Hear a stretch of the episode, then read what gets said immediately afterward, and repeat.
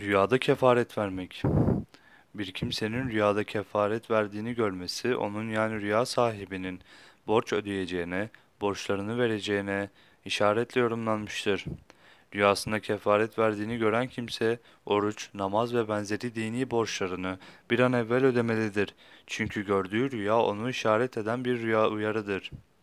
Bazen de kefaret verdiğini görmek, suç işlemeye işaret eder şeklinde yorumlamışlardır tabirciler.